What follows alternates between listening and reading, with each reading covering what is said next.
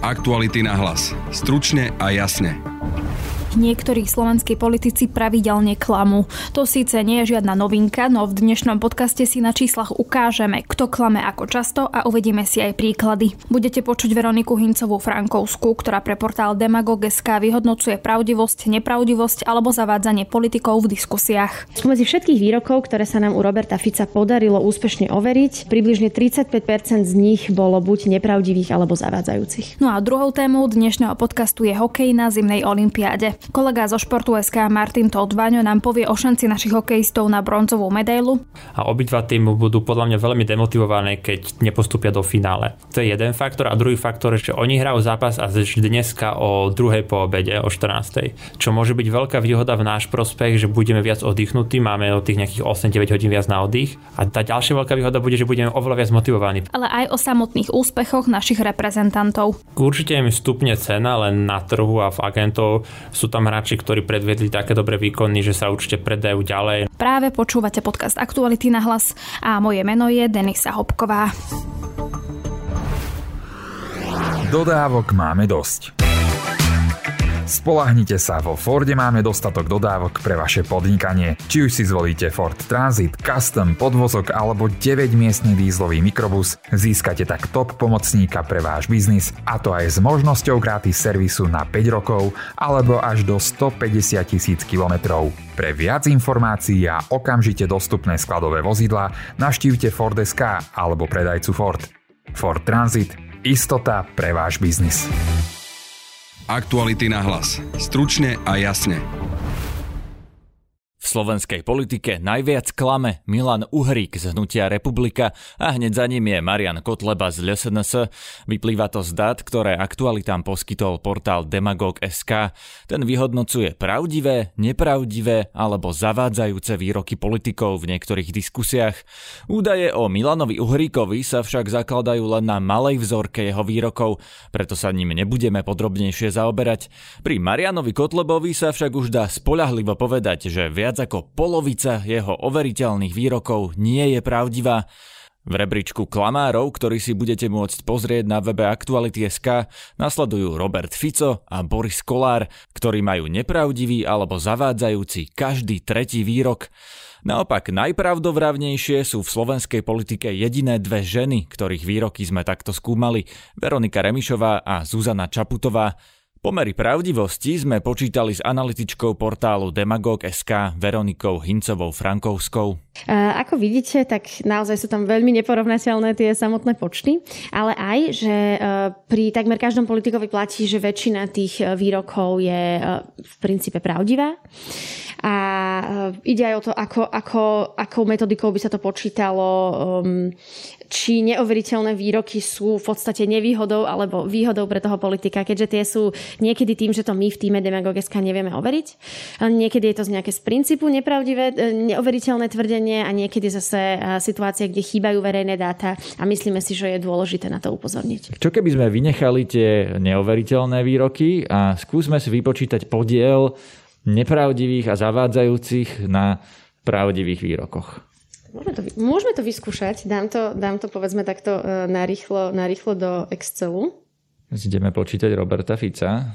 Zrátavame vlastne nepravdivé a zavádzajúce výroky a počítame ich podiel na tak môžeme na celkových, že koľko má celkovo nepravd a zavádzaní. Spomedzi všetkých výrokov, ktoré sa nám u Roberta Fica podarilo úspešne overiť, e, približne 35% z nich bolo buď nepravdivých alebo zavádzajúcich. To je tretina, to je teda slušný podiel, že Robert, to sa dá povedať, že Robert Fico tretinu času e, zavádza alebo klame. Nerada by som to tak úplne interpretovala, keďže sú to len e, vybrané výroky z politických diskusí a ešte nie všetkých, ale na základe teda dát, ktoré máme, ako som spomínala, u neho je to viac ako 2000 výrokov, tak toto by sa dalo konštatovať, áno. Z overiteľných výrokov 35% je zavádzanie alebo nepravda. Dobre, poďme teraz teda na Igora Matoviča a uvidíme, aký ten podiel je pri ňom. Tak pozeráme sa na výpočet pri Igorovi Matovičovi. Je to, ak tomu správne rozumiem, 27% takmer. Približne na 27% to vychádza spomedzi teda výrokov, ktoré sa nám podarilo overiť. Takže v 27% Igor Matovič buď nehovorí pravdu, alebo zavádza. A teda tým sa dá povedať, že takmer tri štvrtina jeho výrokov je pravdivých. Vyvinul sa v tomto nejakým spôsobom Igor Matovič? Je Igor Matovič vládny politik, iný ako Igor Matovič v opozícii? Museli by sme sa pozrieť na tieto dáta. Nedávno sme však overili um, dis- diskusiu.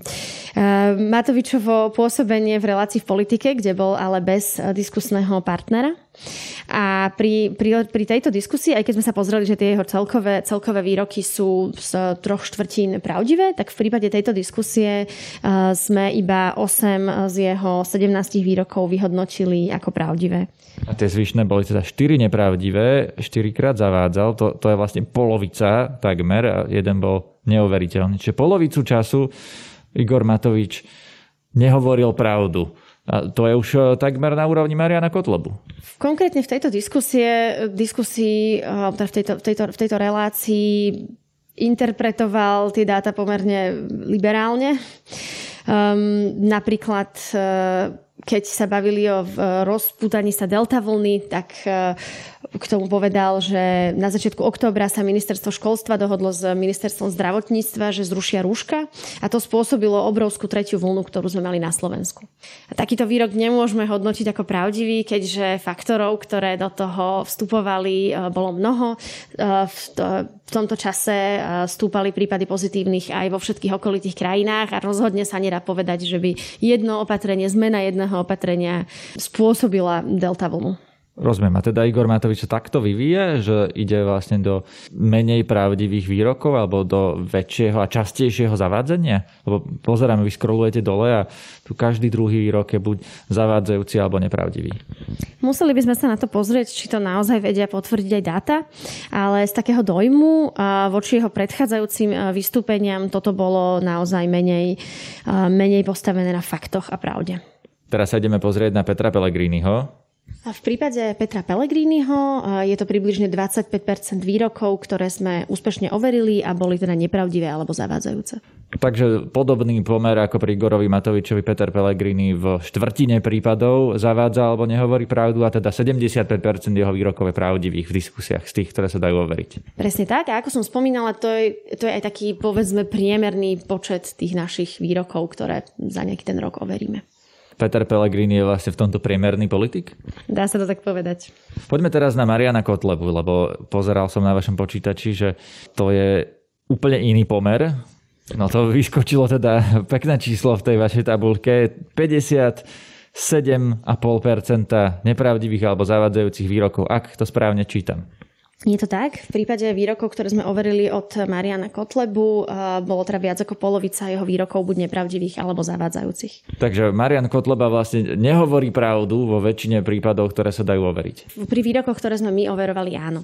On keď vstupoval do politiky, tak by som povedala, že ešte väčšina mainstreamových politikov sa pohybovala v veľmi porovnateľnom rámci. Používali rovnaké zdroje mm, tie výroky boli často o tom, že niekto z nich napríklad povedal, že znížili nezamestnanosť o polovicu a keď sa pozriete na dáta, tak to úplne nutne nesedelo. A jedna z tých vecí, ktorú um, Kotleba a jeho kolegovia do politiky priniesli, je také nejaké uvažovanie um, mimo uh, tohto rámca. Sú to zdroje, ktoré my považujeme za, uh, za overené a spolahlivé. Um, zdroje, o ktoré by ste opreli akademickú prácu alebo samozrejme žurnalistiku, ale um, ľudia, ktorí sú na okraji, na okraji toho politického spektra, sa často na tieto zdroje e, ne, neobracajú, nedôverujú im a samozrejme nielen politici, ale potom aj ich voliči. A to trochu mení celú tú politickú scénu, že vlastne e, my im povieme, pozrite sa na tieto dáta, tento politik nehovorí pravdu a ľudia nerozumejú, prečo sú práve tie naše dáta dostatočne spolahlivé, že to na základe nich dokážeme usúdiť. Áno, Kotleba sa vlastne spolieha na to, že tí ľudia to nevedia posúdiť, ktoré zdroje sú spolahlivé a ktoré nie, ale je možné, že on to robí na schvál, že na schvál cituje zdroje, ktoré sú nesprávne alebo nespolahlivé, pretože vie, že jeho voliči sú vlastne takto nastavení? No napríklad tu máme výrok ešte z roku 2020 Kotlebov, ktorý je pomerne dobrým príkladom v tomto, pretože v ňom hovorí o vakcínach hovorí, že máme vakcíny, o ktorých obsahu nevieme úplne všetko. Neviem samozrejme posúdiť, že či tomu nejakým spôsobom úprimne verí, alebo je to od neho politická hra, ale samozrejme vakcíny, ktoré sú schváľované Európskou liekovou agentúrou, musia poskytnúť kompletné svoje zloženie a táto agentúra je garantom toho, aby, aby, aby neobsahovali nič škodlivé a aby bola zaručená teda ich účinnosť a bezpečnosť. On tu hovorí, že sú vakcíny ktoré obsahujú ťažké kovy a karcinogény. A to teda uh, hovoríte tu, že je to zavádzajúce, nie je vyslovená nepravda. Tak uh, prečo je to zavádzajúce? Pozerám, že je tu aj slušné vysvetlenie na tej stránke, no, dlhé a vyzdrojované. Zavádzajúci výrok, tento výrok preto, pretože keď sa pozriete na konkrétne zloženie vakcín, tak niektoré zo schválených, schválených vakcín obsahujú malé množstvo tiomerdalu, teda nie aktuálne, aktuálne vakcíny proti covidu. A Nejaké iné proti iným chorobám. Presne tak, áno, väčšinou e, vakcíny staršieho dáta a konkrétne aj formaldehyd, e, ktorý pri oveľa väčšom množstve a pravidelnom vdychovaní je karcinogén. Ale pri tomto množstve v vakcínach nie je. Presne tak, pri množstve, ktoré je schválené pre, pre, pri vakcínach, e, je to bezpečné. Problém opäť aj s týmto výrokom, a tam naozaj nevieme posúdiť, že či, to teda, či tomu e, Marian Kotleba úprimne verí alebo nie, je, že mnohí ľudia nepovažujú napríklad Európsku liekovú agentúru za e, dôveryhodný zdroj a majú pochybnosť. To je absurdné, nie? Prečo by ju nepovažovali za dôveryhodný zdroj? Akože kto iný ako ten, ktorý má všetky tie kapacity a laboratória a vedcov na to, aby to overili, by mohol byť dôveryhodný zdroj? Je to tak. V boji proti dezinformáciám a konšpiráciám sa stretávame práve s nedôverou voči inštitúcie a um, často nevedia čítať štúdie. Samozrejme, naše školstvo sa na takéto znalosti a schopnosti ani nutne nezameriava. Takže nie, nie vždy sa to dá takto ľuďom vyčítať. A myslím si, že je veľmi škodlivé, keď ich v takýchto interpretáciách následne podporujú politici, ktorí by mali byť teda elitami. Kompletnú tabuľku s menami predsedov politických strán, premiéra a prezidentky, čísla, grafy a aj konkrétne prípady nepravd či zavádzania politikov nájdete už v piatok večer na webe Aktuality.sk. Aktuality na hlas. Stručne a jasne.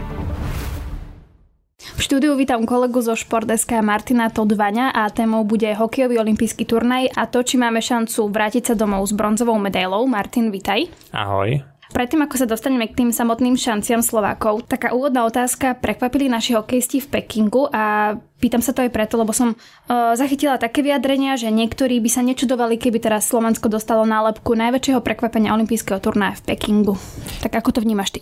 Celkovo sa ten náš úspech a postup do semifinálu olympijského turnaja prvýkrát od Vancouveru 2010 určite môže označiť ako veľké prekvapenie, ale pre ľudí, ktorí nejak viac sledujú prácu trénera Krega Renziho a výkony Slovenska, tak vedeli sme, že to bude o tom jednom, dvoch zápasoch v tom štvrťfinále predtým o postup do štvrťfinále, ktoré sa nám teda vydarili a vydarili sa nám nesmierne dobre. Nemcov sme v podstate k ničomu nepustili a následne sme odohrali výborný zápas s rýchlymi Američanmi, ktorí sme teda vyhrali na nájazdy. A teraz síce nám to nevyšlo už v semifinále proti Fínom, ale aj tak budeme bojovať o bronz, predvedli sme veľmi dobrý výkon, čiže Prekvapenie to určite je a podľa mňa sa môžeme označiť za takto najväčšie prekvapenie olympijského turnaja.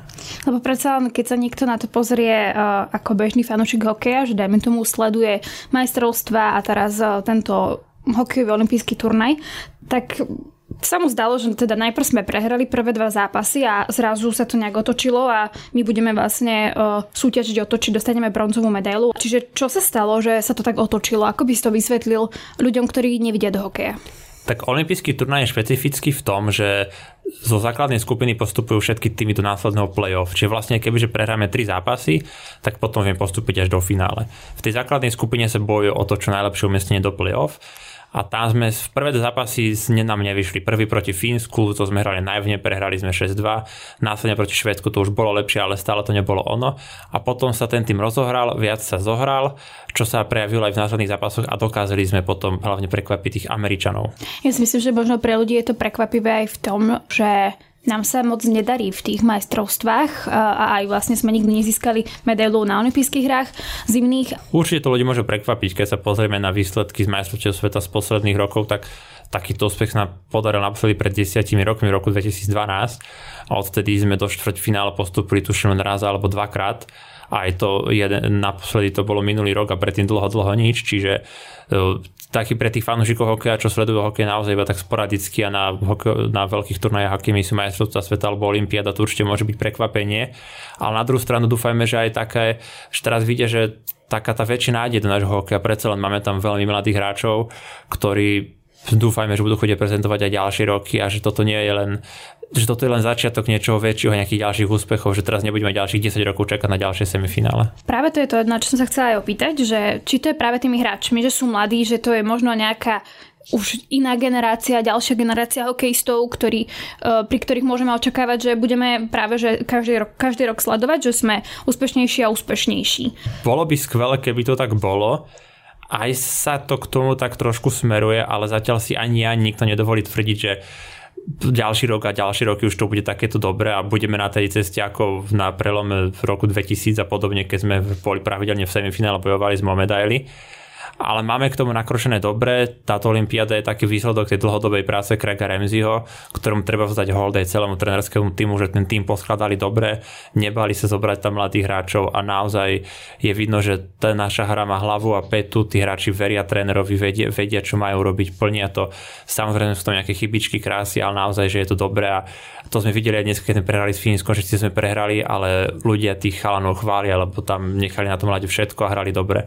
Mhm, ja sa k ešte potom neskôr dostanem, ale ešte teda, aby sme ostali priamo pri tom hokejovom olympijskom turnaji, tak ten dnešný zápas s Fínskom sme prehrali 2-0, ale ako si už aj ty spomínal, ten prvý zápas, ktorý sme hrali s nimi, tak tam sme prehrali o 4 góly, bolo to 6-2. A keď sa na to pozrieš, na ten zápas, ktorý sme hrali dnes, ako by si zhodnotil tú hru? Bolo to nejak prekvapujúce zo strany Slovákov, lebo niektorí hovoria, že sme boli v podstate vyrovnaní s Fínmi a pritom Fíni sú veľmi dobrí uh, hráči hokeja a hovorí sa, že to je taká škola hokeja. V prvom rade v tom prvom zápase, ktorý sme prehrali 2-6, sme sa s nimi, snažili, snažili sa s nimi hrať otvorený hokej, čo bola samovražda. Dali nám tam tuším 3 alebo 4 goly po protiútokoch, keď obrancovia prepadli. A dnes sa dalo čakať, že to budú také taktické šachy. Videli sme od začiatku, že obidva tým poctivo bránili, nerobili sa skoro žiadne chyby a napokon rozhodol ten jeden gól, keďže už druhý sme dostali do prázdnej bránky.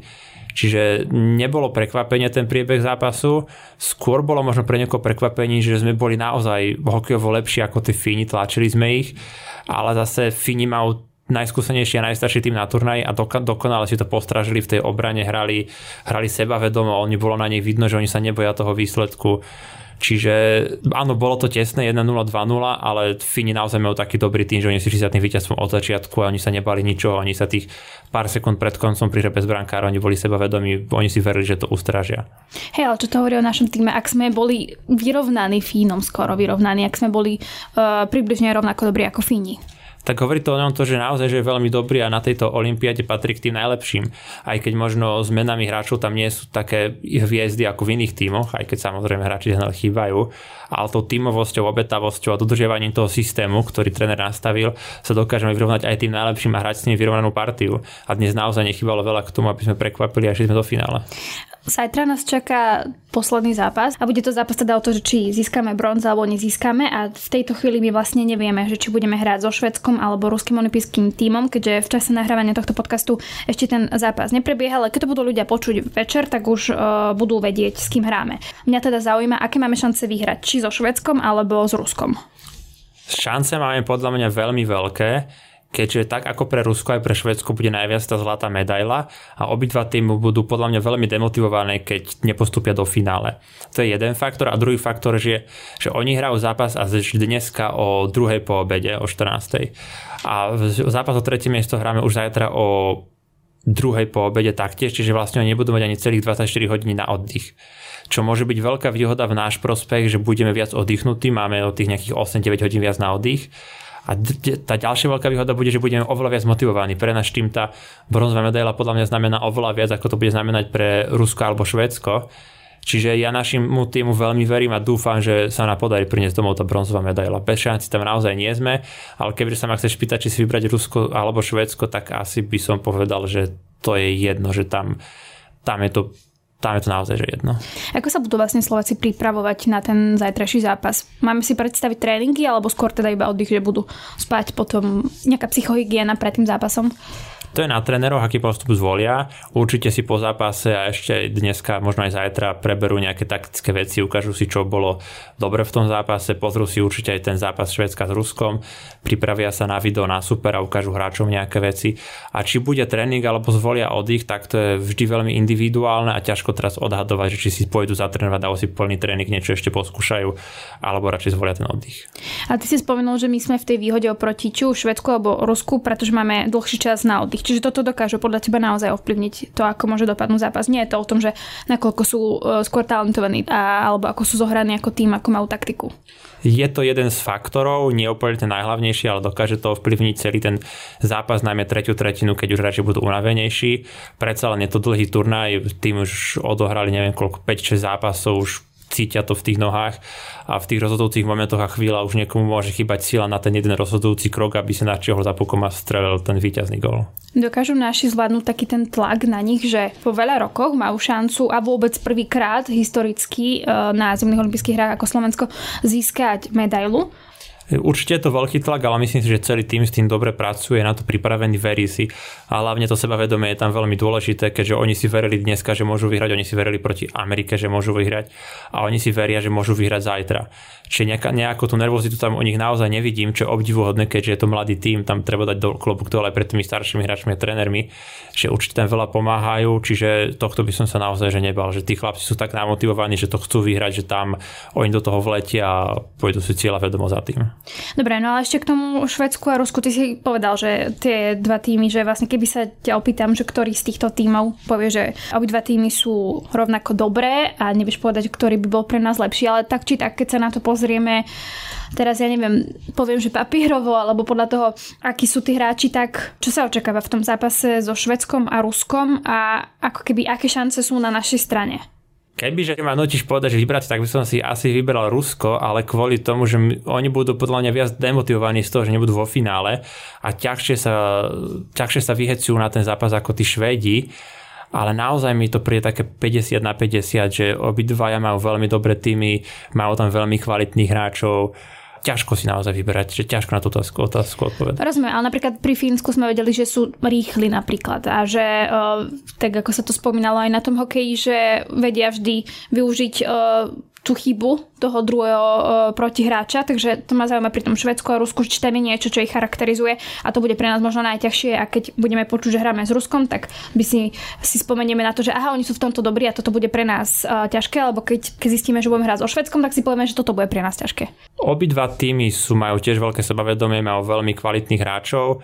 Švedi sú známi tým, že skvelo dodržiavajú svoj systém, naozaj dobre bránia, tiež malo kedy púšťajú supera do veľa šancí a neprídu mi byť až taký náladoví ako Rusi, o ktorých je známe, že tí keď prehrávajú, tak tí dokážu robiť strašné chyby a im keby, kebyže hráme s Ruskom o tretie miesto a dáme im prvý, druhý gól, odskočíme do nejakého vedenia, tak tam som si istý, že oni by sa, oni by sa ťažko pozbierali, že bolo by to pre nich veľký šok. Ako sme už hovorili aj v úvode, to taká trošku no, nová generácia hokejistov, alebo sú veľmi mladí. Kto sú možno tie najlepšie mená, alebo tí najlepší hráči a uh, s tým, že dajme tomu, že si ich všíma aj svet, alebo tí, tá, samozrejme tí, ktorí sledujú hokej.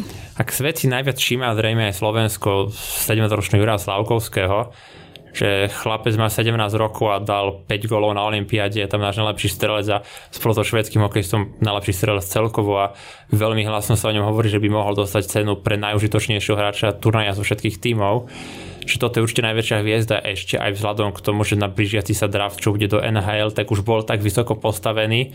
A teraz reálne môžeme hovoriť o tom, že môže byť aj draftová jednotka, čo by bola naozaj že obrovská vec, keďže to sme ešte nikdy v histórii na Slovensku nemali.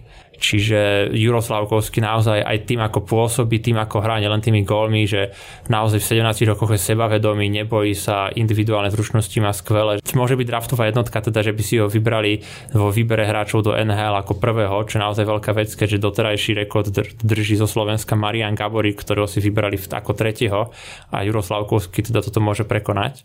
Okrem neho tam sú teda ešte aj 17-ročný Šimon Nemec, ktorý ale nedostáva až toľko priestoru na lade, skôr iba teda tým 7 obrancom, ktorý čaká na svoju šancu a aj 19-ročný Samuel Kňažko, ktorý už bol draftovaný, ale stále to vekovo veľmi mladý hráč. Takže aj keby uh, možno nezískame medailu, môže sa stať, že pre Slovensko bude veľký úspech to, že tam budeme mať tak dobrého hráča, ako bude Slavkovský. Určite áno, môže pre nás veľa znamená aj to, že tu máme teraz mladých hráčov, z budeme ťažiť v ďalších rokoch a generáciách. Že vlastne teraz sú tam mladí vo veku 17 rokov a majú pred sebou ešte plno turnajov, olimpiád, majstrovstiev, kde tie skúsenosti môžu zúročiť. A 17 rokov získavať také skúsenosti, ako získava Juroslavkovský, je naozaj obrovská vec. A môže to byť nejakým spôsobom aj nebezpečné dostať sa v takom mladom veku tak hore, lebo niektorí tu tak aj hovorili, že má všetko pred sebou a môžu byť na neho vyviané vysoké tlaky alebo veľké tlaky. Určite ten veľký tlak, očakávania, popularita, poznáme veľa prípadov, kedy s tým chalani mladí nevedeli pracovať, spadli do toho a potom tá kariéra im nevyšla, čiže Juroslavkovský naozaj na tom, dajme tomu, prvom, druhom schodíku z tej dlhej obrovskej cesty, ale aj keď som sa rozprával s jeho otcom nedávno, tak aj on si uvedomuje, že proste tá pokora je dôležitá, že musí ísť so sklonenou hlavou pokorne, ale sebavedomo a uvedomovať si, že má všetko pred sebou a na, tom, na ňom je vidno, že on, tak pôsobí a uvedomuje si to. Čiže to, že on by bol jeden z tých prípadov, kedy mu slava stupne do hlavy, tak toho sa ja osobne veľmi nebojím. Teda ľudia napríklad, aj keby sme získali uh, tú bronzovú medailu alebo nezískali, je to možno téma jedného, dvoch dní, pár dní to budú riešiť a potom sa na to zabudne, príde niečo nové. Ale čo to znamená pre tých samotných hokejistov, keď sú na olympijských hrách, uh, že či je to pre nich také, že teraz majú šancu, že si ich niekto všimne, že im to môže naštartovať ešte nejakú lepšiu hokejovú kariéru, alebo čo sa stane potom, keď sa vrátia domov a čo pre nich reálne znamená to, že keď sa zúčastnia takého turnaja a ešte sú tak úspešní, ako sú teraz. Určite im stupne cena, len na trhu a v agentov sú tam hráči, ktorí predvedli také dobré výkony, že sa určite predajú ďalej. Napríklad spomeniem Pavla Regendu, ktorý hráva v Michalovciach a na Olympiade hráva tak dobre, že by som nebol prekvapený, keby že o rok bude hravať napríklad či už v kontinentálnej hokejovej lige v Rusku alebo v Česku, že určite sa tak na tom, tom medzinárodnom fore dá veľmi dobre predať ďalej a niektorí naši chalani to aj robia. Ja by som sa ešte v krátkosti vrátila k tej téme, keď sme sa rozprávali o tom, že teda pre Slovensko je to veľký úspech, pretože sa nám nedarí moc získavať tie medaily. Ako si spomínal naposledy, to bolo v roku 2012, keď sme získali striebornú medailu.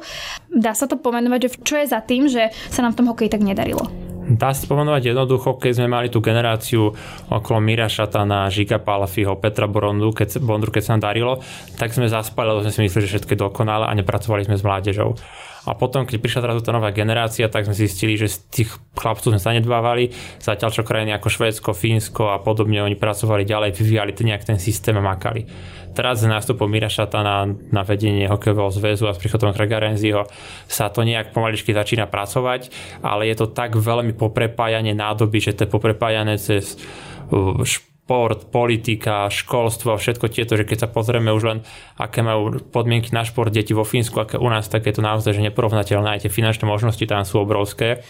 Veľká téma teraz bola, že sa politici tradične začali pridávať fotky s, hra, s hokejistami alebo ako pozerajú ak pozerajú hokej a prejavujú svoje veľké emócie v úvodzovkách a potom niektorí hokejisti, napríklad, ktorí sú na Olympiáde, spomenia na Lašaka, reagovali, že je to také komické, že vlastne doteraz počas koronakrízy na šport úplne kašali. Veľa detí hokejistov mladých muselo odchádzať hravať napríklad do Rakúska, kde sa hrávali súťaže, u nás to mali zakázané, vlastne nám odchádzali takto. Čiže to je určite vec, ktorá sa nedá jednoducho vyriešiť, lebo to je niečo, to je spoločenský problém, aj politický problém. Ja, asi to nie je problém posledných dvoch rokov, keď je pandémia, nemohli deti hrať, ale asi to je dlhodobejší problém. Lebo teda napríklad keď som si tak akože čítala rôzne vyjadrenia trénerov a odborníkov na hokej, tak oni hovorili, že v tých kategóriách do 15 rokov ešte dokážeme konkurovať tým dobrým hráčom vo svete, ale potom už vlastne nie. Čiže čo sa potom teda stane? Ak je to tak, ako som to, ako som to teraz pomenovala. Je, je to viac menej pravda, je tam potom veľa tých faktorov, napríklad, že my do toho výberu reprezentačného 15 rokov už vyberáme z, dajme tomu, nejakého, že užšieho klubka hráčov, ako napríklad tí Fíni, ktorí tam majú viac tých kvalitnejších hráčov, taktiež potom tá profesionalizácia tých hráčov a tá starostlivosť o nich napríklad vo Fínsku, Švedsku majú hokové akadémie a viac sa tých hráčov starajú a, a, ako u nás. Ďalší faktor je potom, že keď u nás je nejaký mladý chlapec vieze, tak sa často stane, že si myslí, že ja som to najlepšie a nemusím ďalej pracovať. Ale vo Fínsku, keď je takých 5-6, tak sa naozaj motivujú a posúvajú sa ďalej, čo u nás chýba že týchto faktorov je tam naozaj veľa, prečo sa to takto deje, ako som hovoril, je to celospoločenský problém, je to problém iba hokeja a smerujeme dobre, ale je to ešte beh na dlhú trať. Tak určite budeme sledovať zajtrajší zápas, ale na teraz ďakujem kolegovi zo športu Martinovi Todvaňovi. Ďakujem aj a držte zajtra palce. To je na dnes všetko, počúvajte aj naše ďalšie podcasty. V sobotu vydáme podcast Múzeum, tentoraz z Prírodovedného múzea a budeme hovoriť o obrovskej dunajskej rybe Vize, ktorú však uvidíme už iba v múzeu. Na dnešnom podcaste okrem Petra Hanáka spolupracovali Adam Oleš a Matej Ohrablo. Od mikrofónu sa lúčia, pekný víkend želá Denisa Hopková. Aktuality na hlas. Stručne a jasne.